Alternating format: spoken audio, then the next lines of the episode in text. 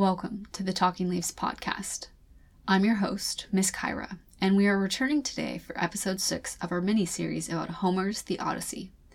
In the last five episodes, we closely read Book 1 and looked into Homer setting the stage of everything that takes place before we fully join Odysseus himself in his reliving of his 10 year journey home. In this episode, we will look at the last few pages of Book 1. These are the pages in which Telemachus follows the gray eyed goddess's advice to warn off the suitors, call an assembly of the islanders to tell them his desire for the suitors to leave with the gods as witness, and Finally, Telemachus's plans to set sail for Pylos in Sparta to seek out word of his father. Let's dig in. On page 12, around line 416, we've just witnessed Athena cast a sweet sleep over Penelope's eyes, presumably to give Penelope some respite, some escape from her suffering and sobbing over missing her husband, over the situation she finds herself in. From there, we zoom back to Telemachus and see how he follows his new friends, Mentes slash Athena's, advice and turns towards the suitors. You suitors of my mother, insolent men, now we have dined, let us have entertainment and no more shouting. There can be no pleasure so fair as giving heed to a great minstrel like ours, whose voice itself is pure delight. At daybreak we shall sit down in assembly, and I shall tell you, take it as you will, you are to leave this hall. Go feasting elsewhere, consume your own stores, turn and turn about, use one another's houses. If you choose to slaughter one man's livestock and pay nothing, this is rapine. And by the eternal gods, I beg Zeus you shall get what you deserve a slaughter here, and nothing paid for it. Here, Telemachus uses the courage Athena gave him to tell the suitors their fate. They may either leave tomorrow, after Telemachus tells the whole island at the assembly that they must leave, or, if they do not do so, they will pay in their death. They will be slaughtered, with the gods as witness for paying nothing for what they have taken. He calls them insolent, which means boldly disrespectful and rude. He tells them to shut up and appreciate the entertainment while they have it. Then he tells them to take it how they will, but they must leave and go feasting elsewhere. They need to leave and eat their own food and go to each other's houses, instead of continuing to live off of Telemachus and Penelope's, and by extension Odysseus's wealth. He also reminds them of what they've taken so far another man's hard work, another man's livestock, another man's home. And they've done so far past what the custom of Xenia allows, and they've paid nothing for it, which he calls rapine, which means pillage or plunder. Essentially, they have invaded his home and stolen from him, like soldiers do during wartime. After this speech, the suitors stood stunned, with their teeth seemed fixed in their underlips. Which, what does that mean? It seems to me like Homer could be saying a few things. They were biting their lips, so maybe they're holding in their laughter. They're so shocked that Telemachus, this daydreaming boy, finally stood up to them. Or are they biting their cheeks in shock? It stunned them, so they slammed their teeth down. We're not really sure. Take that how you will. One suitor awakens from his shock, Antinous, and he replies to Telemachus Telemachus, no doubt the gods themselves are teaching you this high and mighty manner. Zeus forbid you should be king in Ithaca, though you are eligible as your father's son. Here, Antinous is saying he doesn't like how Telemachus thinks himself superior to the suitors, and he thinks the gods have put this superiority into him. Further, Antinous hopes that Telemachus himself doesn't become king. According to our translator Robert Fitzgerald, at this time period in Greek history, the rulership of most Greek city states, like Ithaca was, would not automatically be passed down from father to son. So Telemachus had to earn the kingship. He was eligible, of course, don't get that wrong, but it wasn't automatic. It was decided by the gods, as we hear in the next lines from Telemachus. Antinous, you may not like my answer, but I would happily be king if Zeus conferred the prize. Or do you think it wretched? I shouldn't call it bad at all. A king will be respected, and his house will flourish. But there are many eligible men, heaven knows, on the island, young and old, and one of them perhaps may come to power after the death of King Odysseus. All I insist on is that I rule our house and rule the slaves my father won for me. Telemachus explains that he would be king if called upon by Zeus to do so. And even though the suitors may think it's horrible, wretched, Telemachus would be king and he would be respected, so his house would flourish. Though Telemachus recognizes there are many other eligible men who could be designated king on the island, who could be made king after Odysseus' death. But no matter what, Telemachus says, I will have control over my own house and the slaves my father took for me. This means, even if not king, this house, this manor, is Telemachus's, not anyone else's. So no matter, the suitors need to leave his house. Another suitor, Eurymachus, pipes up now. He tells Telemachus, It is on the gods' great knees. Who will be next king in Seagirt, Ithaca, which means Ithaca is an island. Seagirt is just a phrase to describe that a place is surrounded by water, it's skirted by water. They know it is up to the gods who will be king next. But Eurymachus is more concerned with who that guest was. But now, a question or two about the stranger. Where did your guest come from? Of what country? Where does he say his home is? And his family? Has he some message of your father's coming or business of his own, asking a favor? He left so quickly that one hadn't time to meet him, but he seemed a gentleman. Here we see Telemachus is not the only one with questions about this guest. So, just like anyone would be, they were curious of any stranger, but their custom of Xenia demands that they meet the needs of the guest before inquiring about who they are and why they're here. We would all ask these questions, but Eurymachus seems to catch on to the strangeness of the guest's visit. He, the guest, only stuck around long enough to eat and talk to Telemachus. No one else met him. That strikes Eurymachus as odd. And his questions show they haven't forgotten about Odysseus. Maybe this guest brought word of Odysseus, word that could impact the suitors, positively or negatively. In reply, Telemachus answered calmly and coolly Eurymachus, there is no hope for my father. I would not trust a message if one came, nor any forecast my mother invites to tell by divination of time to come. My guest, however, was a family friend, Mentes, son of Achelous. He rules the Taphian people of the sea.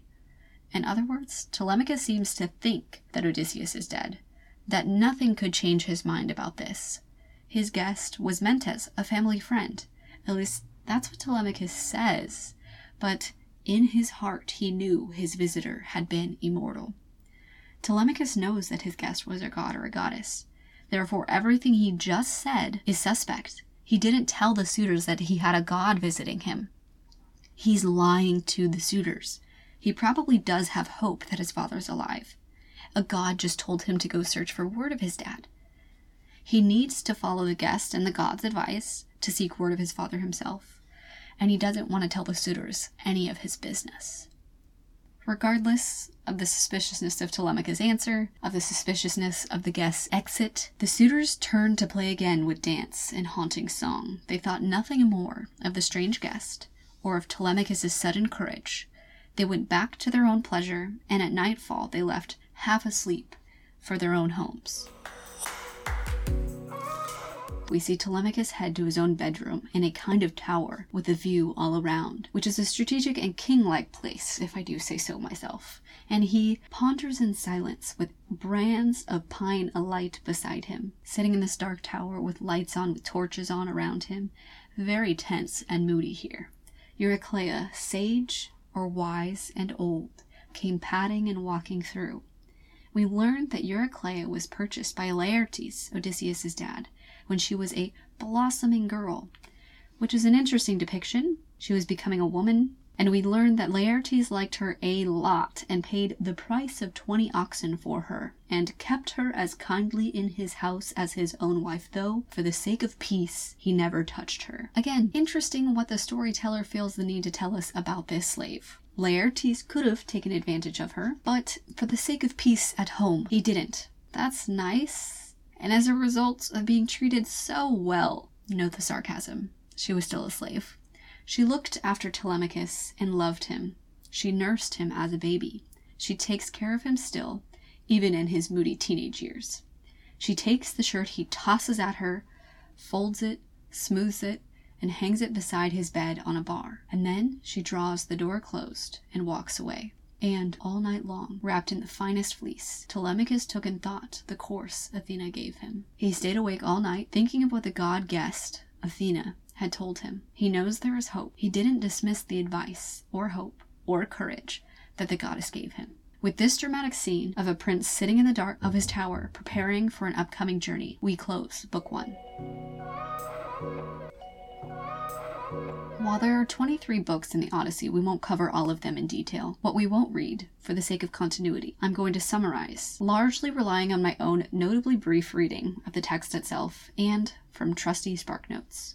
In Book 2, Telemachus lives up to Athena's tasks and calls an assembly and tells the islanders what's what the suitors must leave. And, as Sparknotes tells us, a wise Ithacan elder praises Telemachus for stepping into his father's shoes and calling the first assembly since Odysseus' departure.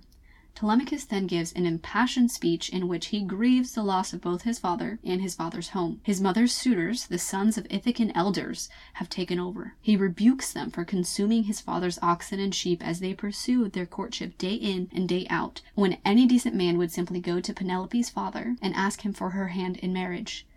Antinous, a suitor we met earlier in Book 1, blames the stagnation of the suitors being there the whole time on Penelope, who, he says, seduces every suitor but will commit to none of them. Remember, this is a pretty big claim to make against Penelope. The role of a woman was to remain faithful. There is nothing that she has done to make anyone question her. So he is really calling into question her character without any merit. He reminds the suitors of a ruse that she concocted to put off remarrying anyone. Penelope said she would choose a husband as soon as she finished weaving a burial shroud, a burial blanket, for her elderly father in law, Laertes. But each night she carefully undid the knitting that she had completed during the day, so the shroud would never be finished. If Penelope makes no decision, Antinous declares, then she should be sent back to her father so that her father can choose a new husband for her. However, Telemachus doesn't go along with this. He refuses to throw his mother out and calls upon the gods to punish the suitors. So maybe he isn't such a bad son after all. At that moment, there are birds fighting in the sky. The Greeks believed in bird signs, and that these bird signs can be interpreted as signals from the gods. So, someone interprets these eagles fighting in the sky as a sign from the gods of Odysseus' return and how the suitors will pay a price for taking something that wasn't theirs. If they don't leave, the soothsayer, the interpreter of the bird sign, says they will die. The suitors don't agree with this foolishness, and the meeting ends with no decision really made. In Book 3 and 4, which we will also not read, Telemachus continues to follow Athena's advice and sails to Pylos, where his mentor, which is Athena in a new disguise, joins him. Mentor, or Athena, gives Telemachus the encouragement he needs to imp- approach Nestor, which is Pylos' king, and ask him about Odysseus. Nestor can't tell Telemachus much, but we do hear again the story of Agamemnon's death at his wife Clytemnestra's and her lover's Aegisthus' hand and how Agamemnon's son Orestes restored honor by killing Aegisthus, which serves as a message to Telemachus to be a hero like Orestes and restore honor and make sure those who have taken that honor, aka the suitors, suffer for their disrespect. In Book 4, Telemachus heads to Sparta to see Menelaus and Helen, the whole reason for the start of the Trojan War in the first place. They happily greet Telemachus, who they recognize as Odysseus' son, because he clearly looks like Odysseus. As they all dine together, as they all feast, Menelaus and Helen tell about the many examples of Odysseus's cunning, his sharp and shrewd intelligence in war, his trickery at Troy. Helen recalls how Odysseus dressed as a beggar to infiltrate the city's walls. Menelaus tells of Odysseus's cunning with the Trojan horse. We see, and more importantly, Telemachus sees, how great his father is, and how everyone else can see he is clearly Odysseus's, this great man's son. We've come to the end of our episode. We've reached the end of Book 1 and summarized the events of Books 2, 3, and 4. From here, we'll skip forward to reading Book 5, which is about the pretty haired nymph we've heard a bit about from Athena before. The sea nymph who is keeping Odysseus on her island of Ogygia, who wants him for her own. The sea nymph, the daughter of Atlas, who is about to learn of the god's decision to let Odysseus return home. Special thanks to these sources Robert Fitzgerald's translation of Homer's The Odyssey, SparkNotes summaries on the Odyssey.